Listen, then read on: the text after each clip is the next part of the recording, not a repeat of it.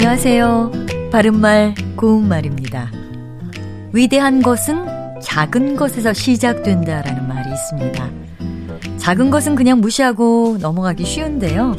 작은 것이라도 놓치지 않고 챙기는 사람과 그냥 무시하고 지나가는 사람의 결과에는 큰 차이가 있을 수 있을 겁니다.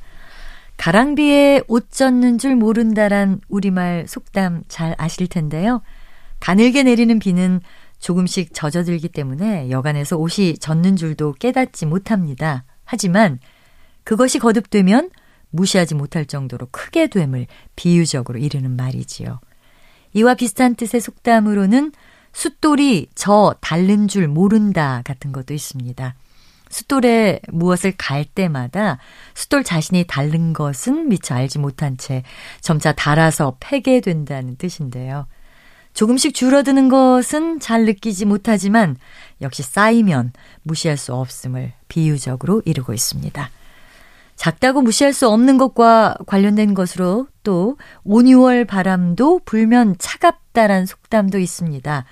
음력 5월과 6월, 그러니까 여름에 부는 바람도 계속 되다 보면 차갑다는 뜻인데요. 아무리 미약하고 하찮은 것이라도 계속되면 무시할 수 없는 결과를 가져옴을 비유하고 있습니다. 바른말 고운말 아나운서 변희영이었습니다.